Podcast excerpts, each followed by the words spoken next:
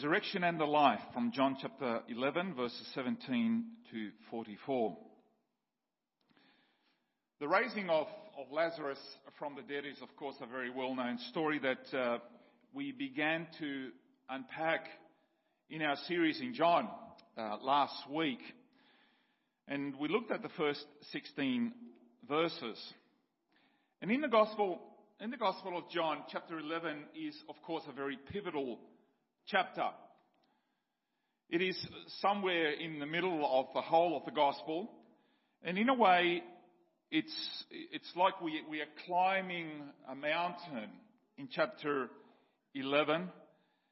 And from the top of the mountain, we can see the other mountain, the other hill called, called Calvary, which is going to happen a few chapters down the road.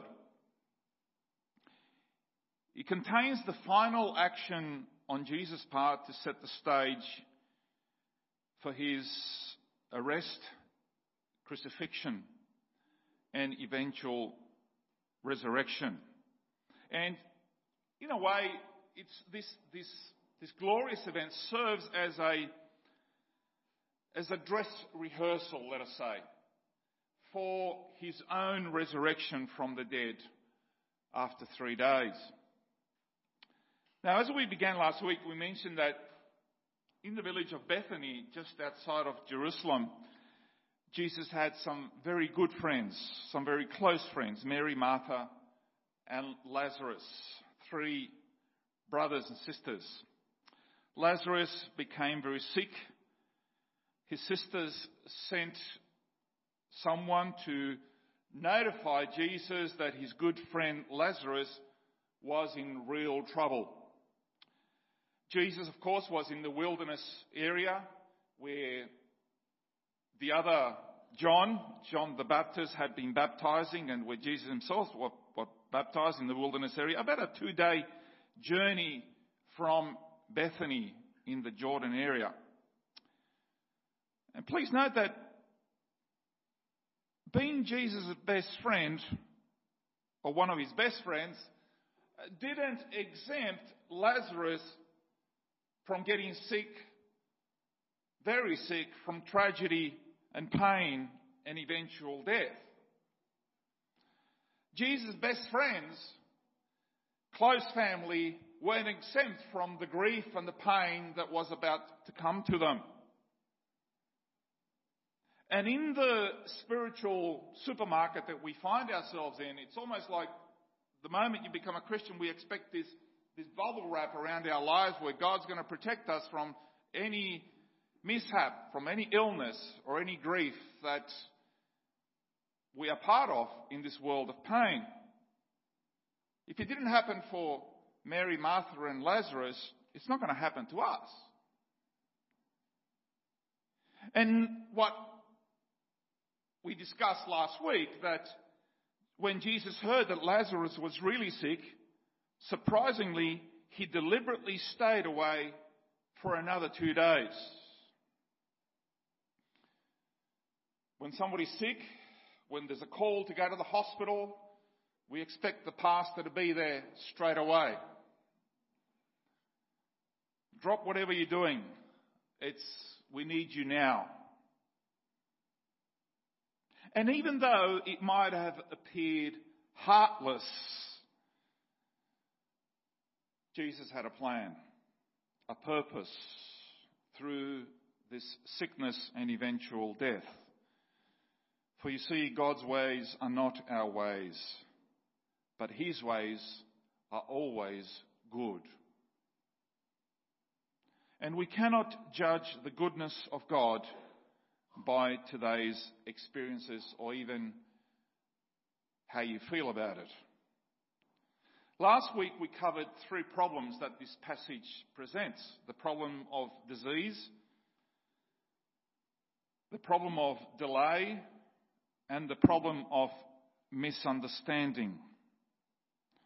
The misunderstandings that plague us as humans. And this morning we add another three. We're going to add absence, grief, and unbelief before we turn them over to Jesus and see what he does with them all. So we start off with the problem of absence from verse 17. On his arrival, Jesus found that Lazarus had already been in the tomb for four days. And Bethany was less than two miles from Jerusalem, and many Jews had come to Martha and Mary to comfort them in the loss of their brother. And when Martha heard that Jesus was coming, she went out to meet him, and Mary stayed at home. And these are the words Lord, Martha said to Jesus, if you had been here, my brother would not have died. I think it was from everything else, from everything else that they were going through as, as sisters, it was the absence of Jesus at the time of the death of Lazarus, which, which I think would have plagued Mary and Martha the most. It, and, it, and it would have been compounded all the more if, if word got back to Mary and Martha that Jesus chose to stay another couple of days rather than rushing back. They wanted Jesus to be physically there. And this is the reason why both sisters expressed the same thought. And throughout all of these time, this is the thought that would have kept them awake at night. Why isn't Jesus here? Why isn't he here? We sent for him. He hasn't come. When is he coming? That is why they say in verse 21, and that is why they say in verse 32, Lord, if only you had been here.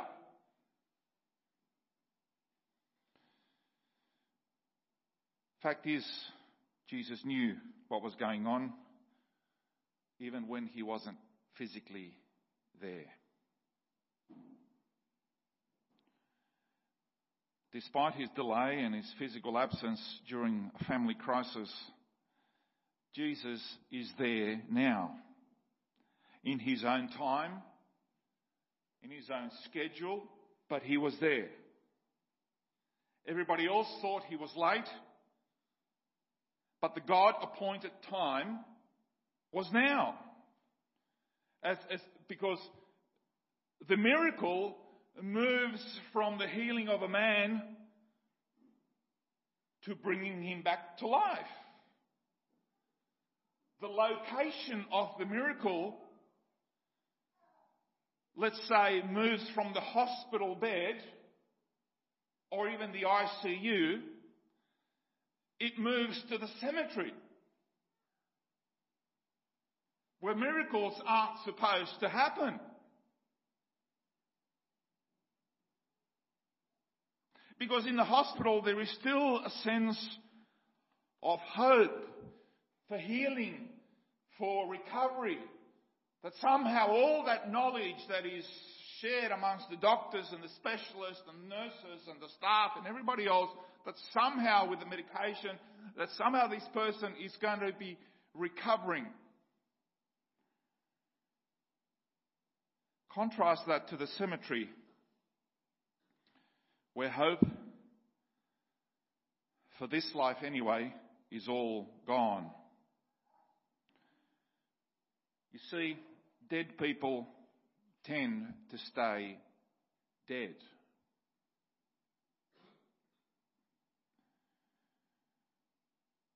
And when this happens, it is quite tempting to get into a theological or doctrinal debate discussing the theodicy.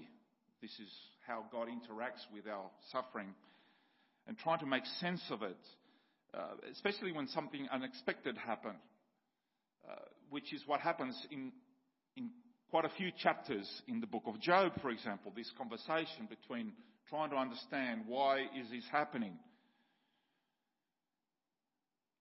And the discussions between the friends and Job and Job and God and God to Job are, are they all for us to, to try and understand in a deeper level the reason and put, trying to put meaning in the suffering and pain. And we see here that Martha revealed her understanding of the resurrection And, uh, and she revealed it to the extent that she understood it from the point of view of, of the Pharisees who, who believed in the, in the resurrection, but the Sadducees, which was another group, certainly did not believe in the resurrection. So at the very least, Martha shared the view of the Pharisees. She said, I know he will rise again in the resurrection at the last day. And that was true. But that is all that she held up hope for.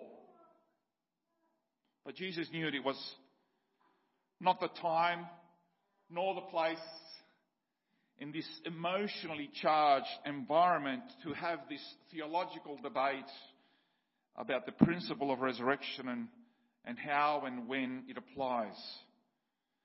Jesus very gently moves her general belief about something that's going to happen in the future and moves her to faith in Him. Of course, we cannot have resurrection unless you actually have death. And many times we will not see the deliverance of our Lord until we go through the pain and the struggle. For us Christians, it's also in the spiritual sense because we need to go through death, death to sin, in order for the life of Christ to take birth in us for the new life, for rebirth to begin. Unless we die to ourselves, to our pride, to our sins, he cannot start his work in us.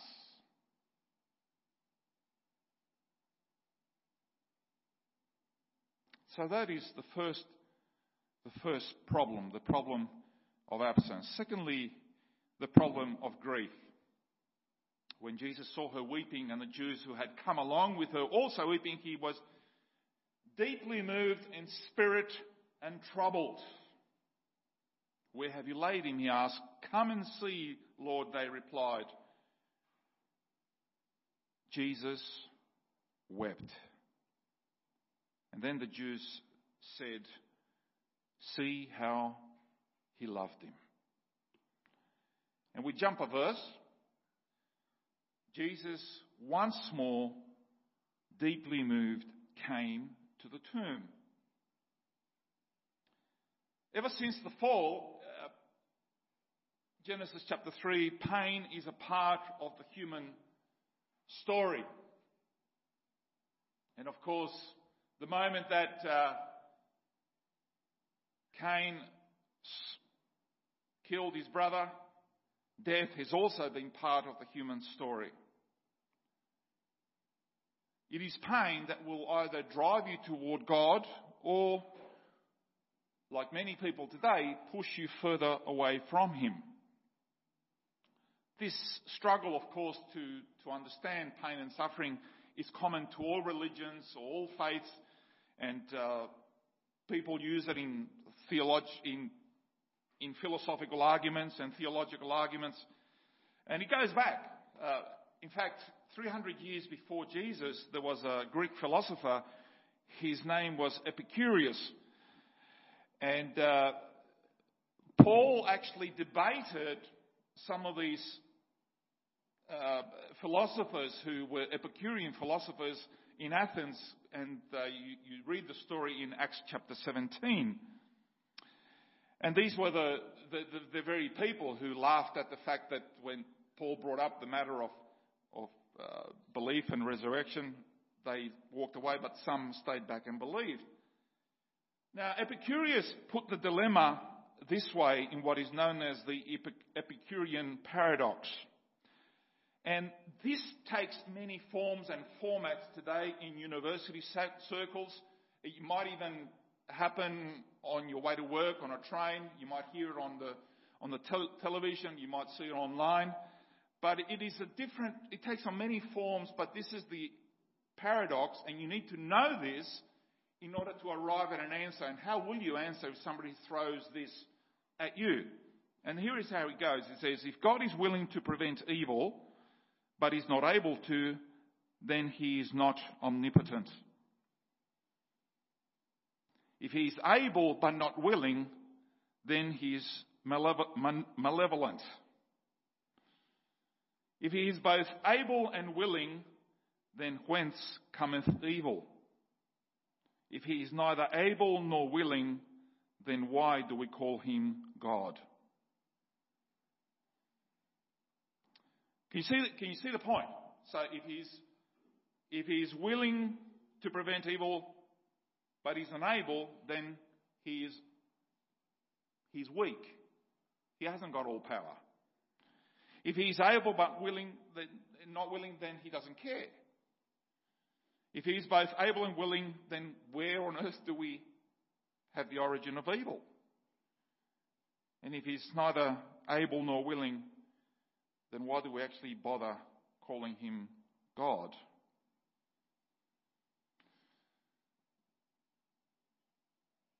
And many of you say, hmm, I haven't thought about that before. Well, you need to think about it because this is some of the, this is one of the favourite darts and, and arrows that they will throw at you. There are many, many people who have tackled this question from a biblical point of view and you need to familiarise yourself with it. John Piper gives instructions to preachers. We must preach, he says, we must preach so as to make suffering seem normal and purposeful and not surprising in this fallen age. The forces of American culture are almost all designed to build the opposite worldview in our people's minds. Maximize comfort, ease and security. Avoid all choices that might bring discomfort, trouble, difficulty, pain, or suffering. Avoid all those things that are going to bring pain. Yes, grief and pain is all around us. Yes, it is there because as Christians we believe we rebelled against God and we are paying the price. In Adam, in Adam, there are no innocent victims of sin and death. It's not like we can suddenly say he didn't deserve it. Actually, we all deserve death. We are getting what we deserve. But in a very beautiful way, this passage tells us so much about God's character and what He is doing about it. It teaches us that God will do it all for His glory. It informs us that God's purposes and His power are, are, are never divorced from His eternal love for His own. Jesus came to earth to reveal the heart of God to us at Christmas, but it led all the way to the sacrifice on a cross. And this verse, this verse, verse 35, the, shortest verse in the Bible, two words. Jesus wept. And we just remember that, but if, but if you read it in its context, you would see that it's in, in, in, it's in the center of two statements, one before and, and one after, where it tells us that Jesus was already deeply moved and troubled. Twice it tells us that. He could have been stoic. Ah, you'll be right, mate. To get you out of there in a minute. What are you crying for? Stop carrying on. Come on. Get over it. Come on, toughen up here. Isn't that what a good Aussie bloke will do? Stop crying. Boys don't cry. What are you, a wuss? Come on. Now, Jesus, of all people, Jesus, because he was knowing what he was going to do, he could have expressed it in similar words. You know, like, ye of little faith, get over yourselves. He doesn't do that here.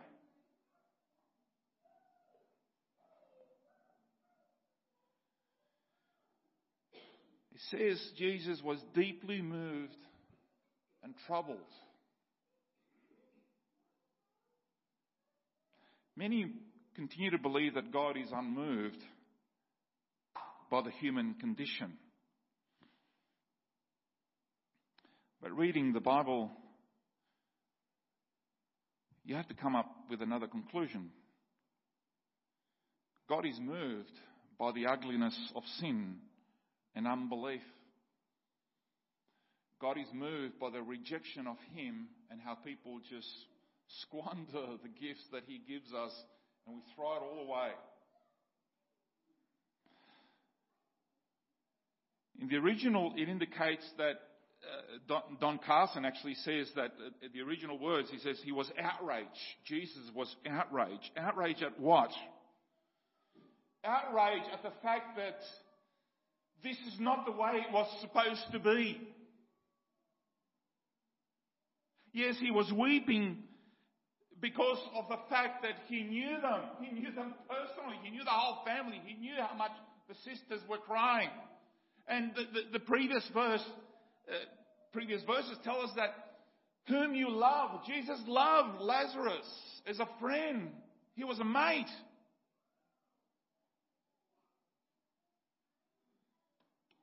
Yes, he was also weeping at the unbelief of those around him.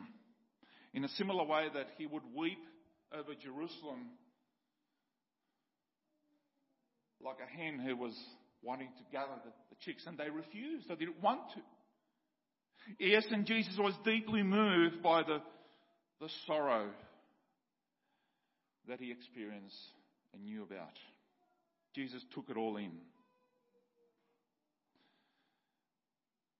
God, man, in Jesus, spirit and flesh combined, the, the, the wonder of divinity in one person going through all of the experiences. Despite knowing what was going to happen, he still experienced grief and pain and cried for us. Please don't tell me that God does not care.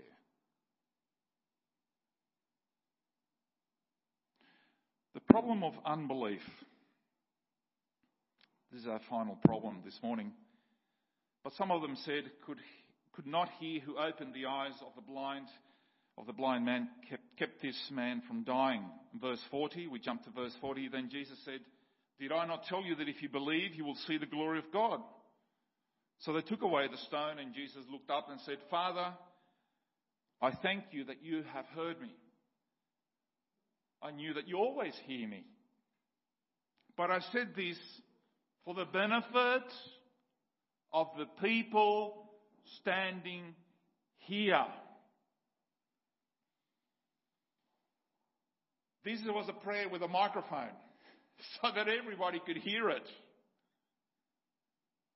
That they may believe that you sent me.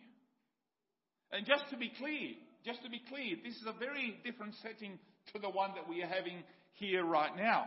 This is, this, this was not a church service. This was not everybody holding hands and let us start praying for Lazarus to come back to life. No, no, no.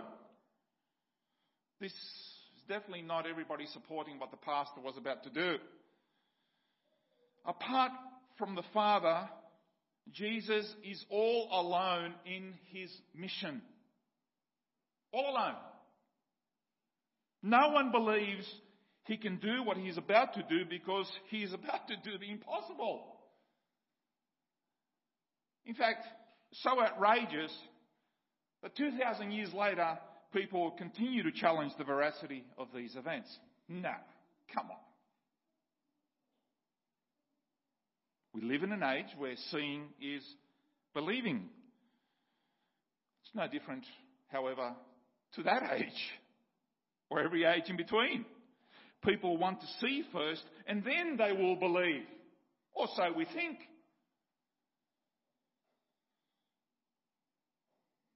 Unlike the Israelites, of course, who continue to see and see and see all these miracles and they still continue to disbelieve. The approach of Jesus is the direct antithesis to this. He says, believe first and then you will see. Believe first and then you will see. Not see and then believe. We are called to believe and obey the commands of the Lord even when we we can see that they're going to be irrational, impractical. We are called to turn the other cheek when it just seems so irrational. We are called to forgive. We are called to live by faith, not by sight. Believe the word and you will see his works. Believe the word and you will see his works. Now there was this superstitious belief amongst the, in the midst of Jewish circles that that the soul of the deceased lingered around, the spirit sort of lingered around for three days after death. And a lot of commentators see this is the reason why Jesus actually stayed a little bit longer, just to dispel even the superstition that would have been around at the time. So by the time Jesus came, four days later, he was dead, dead, truly dead. There were no spirits hanging around, okay, trying to find a home.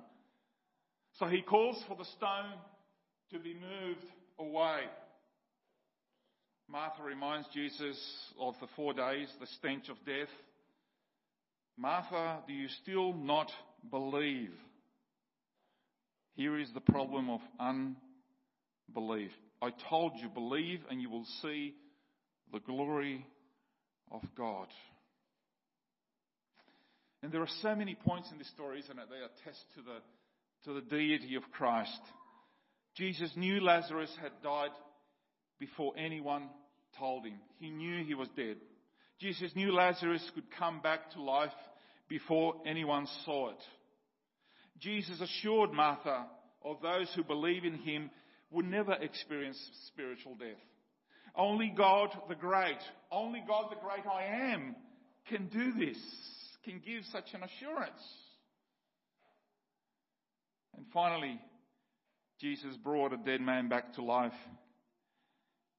and backs up everything he just told us. This is Almighty God. This is what only He, the great I am, could do. That's why He says, one of the great verses in the scriptures, I am the resurrection I am the resurrection and the life. He who believes in me will live even though he dies. And whoever lives and believes in me will never die. Before I get to the good news, you need to know the bad news. A wonderful promise, but there is a but. Twice, twice Jesus says, He who believes in me. So I'm, I'm sorry to say that scripture holds no hope to those who do not believe in Jesus. I cannot put it any clearer than that.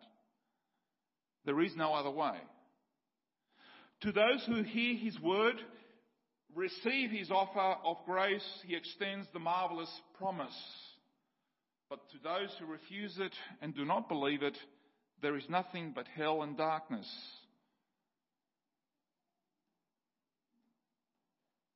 This is what Jesus says. This is not the stuff that Paul Mozarchuk is making up.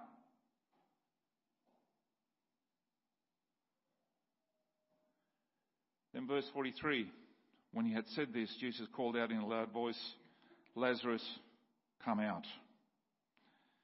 The dead man came out, his hands and feet wrapped with strips of linen and cloth around his face. Jesus said to them, take off the grave clothes and letting go. Um, a more descriptive in, in, the original language is actually more descriptive. It, actually says, Lazarus, this way out. It's a bit like the, the aeroplanes, you know. That way, Lazarus. Directing Lazarus from this gloomy dungeon because you know, he was still tied up like, like, like a mummy walking. Remove the grave clothes. Let him go. He was bound. He needed to be released. In a sense, serves to remind us that even though he was bound hand and feet, wrapped in cloths, he was still, he was released from death, but only temporarily because he would eventually grow old and die again.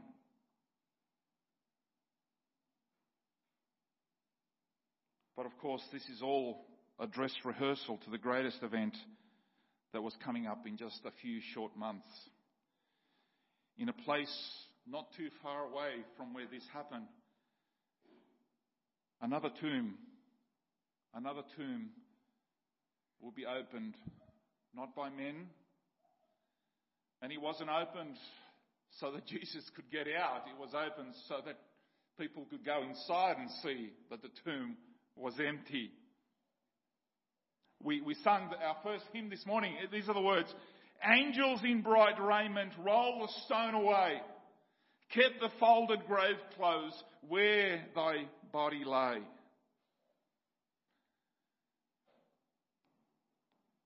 And unlike the resurrection of, of Lazarus, Jesus' resurrection, his resurrected body was different. It was transformed. It was glorified because Jesus' resurrection was already pointing to a greater resurrection. It points also to what our resurrected bodies will be like. Just read 1 Corinthians 15. I am the resurrection and I am the life.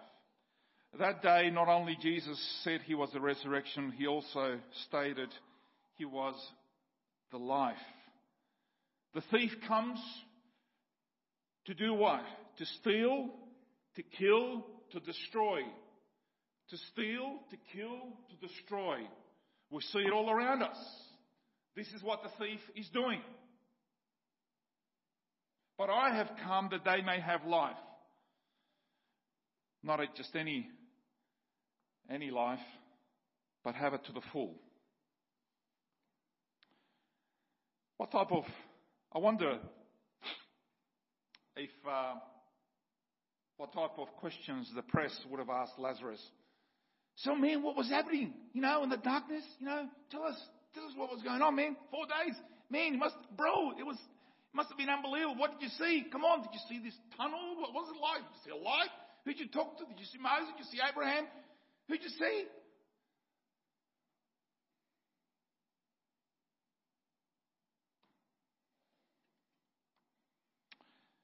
My uh, father, my late father-in-law, um, years ago, he, um, he had a heart attack and he was gone for all money.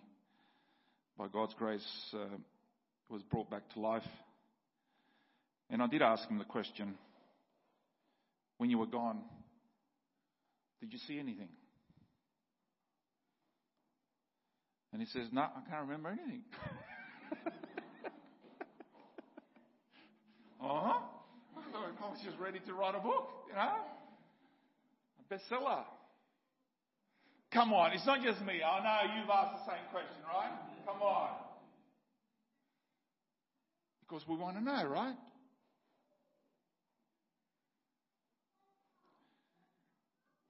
But perhaps the more important question is what type of life did Lazarus live from this point on now that he got a new lease of life? King Hezekiah was dying and he asked God to extend his life. He was given another 15 years of life and pretty much wasted the rest of his days. But you see, the, it's not just about extending our years and popping pills and you know, getting the paddles going, and it, that, that's not it. it. It's it's it's the full life that Jesus came to give us. What type of life did Lazarus live from this point on? Was he fully committed to the cause of Jesus Christ? Because the resurrection in the gospel is, is so much more than just resuscitation. It means, it means bringing people back to the, to, to the life that they were meant to live, to fulfill the purposes in God. Because this life is ending and then the eternal begins. As a believer, as a believer, I'm sure Lazarus would have experienced both. Fear totally gone from his life, living the life for Christ. Yes, life is life eternal. For the Bible tells us that He placed eternity in our hearts. For the believer, we will be forever in the presence of the Lord. That is the promise. We will be forever in His presence of the one who loved us and gave His life for us. Forever. As a bonus, as a bonus, you will get to be reunited with those whom you have loved and lost in this life. And hopefully that's good news for you.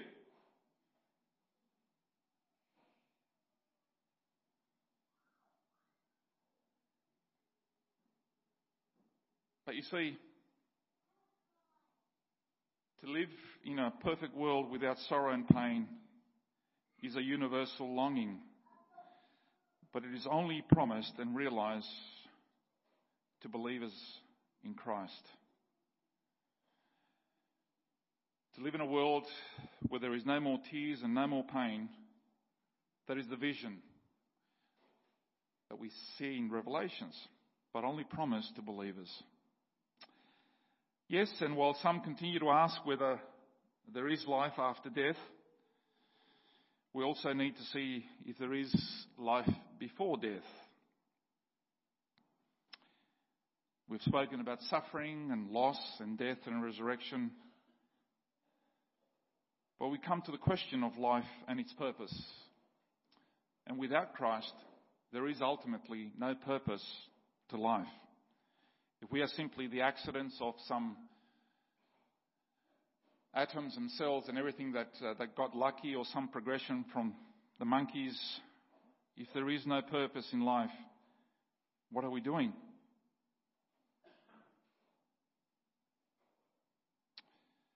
Jesus came to give us the life, the full life, in all its meaning. So that we no longer live for ourselves, but we need to live for Him. We, we, we want to live lives that, yes, that are, that are exciting and that are full. That's what we want to do, but we need to be willing to obey His calling. Now, Selwyn and Christine, they, you know, they're heroes of mine because they could have been retired. They could have been hanging out in a, some retirement home already, enjoying, enjoying the life. But no, they're still going back to Africa. You're nuts. Why do you do it? Because God is compelling them. God is calling them to go because there is a need. There is a purpose to the lives, and, and, and they're not going to give up until God says, okay, it's time. That's what happens when God takes over. And so it is for that reason that the Apostle Paul says we can endure light and momentary troubles for a little while in these broken and ruined bodies, in financial hardships, in loneliness, in heartache and pain, because it is only for a season. It is only for a little while. Because we have the life, we have the promise of the life that never ends. Yes, there is the life. There is the life before death, and there is the life after death. That is an absolute bonus. But unless you give your life to Christ and trust in Him, fully trusting in Him, I cannot promise you this. And yes, through Christ, man's greatest enemy, death, is defeated by man's greatest friend, Jesus Christ. What a friend we have in Jesus.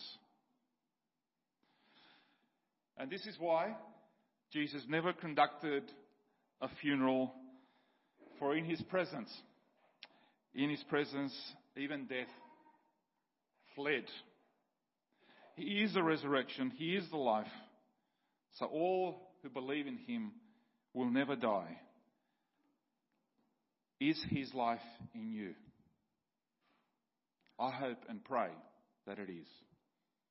If it isn't, if you're not sure of it, please let's have a chat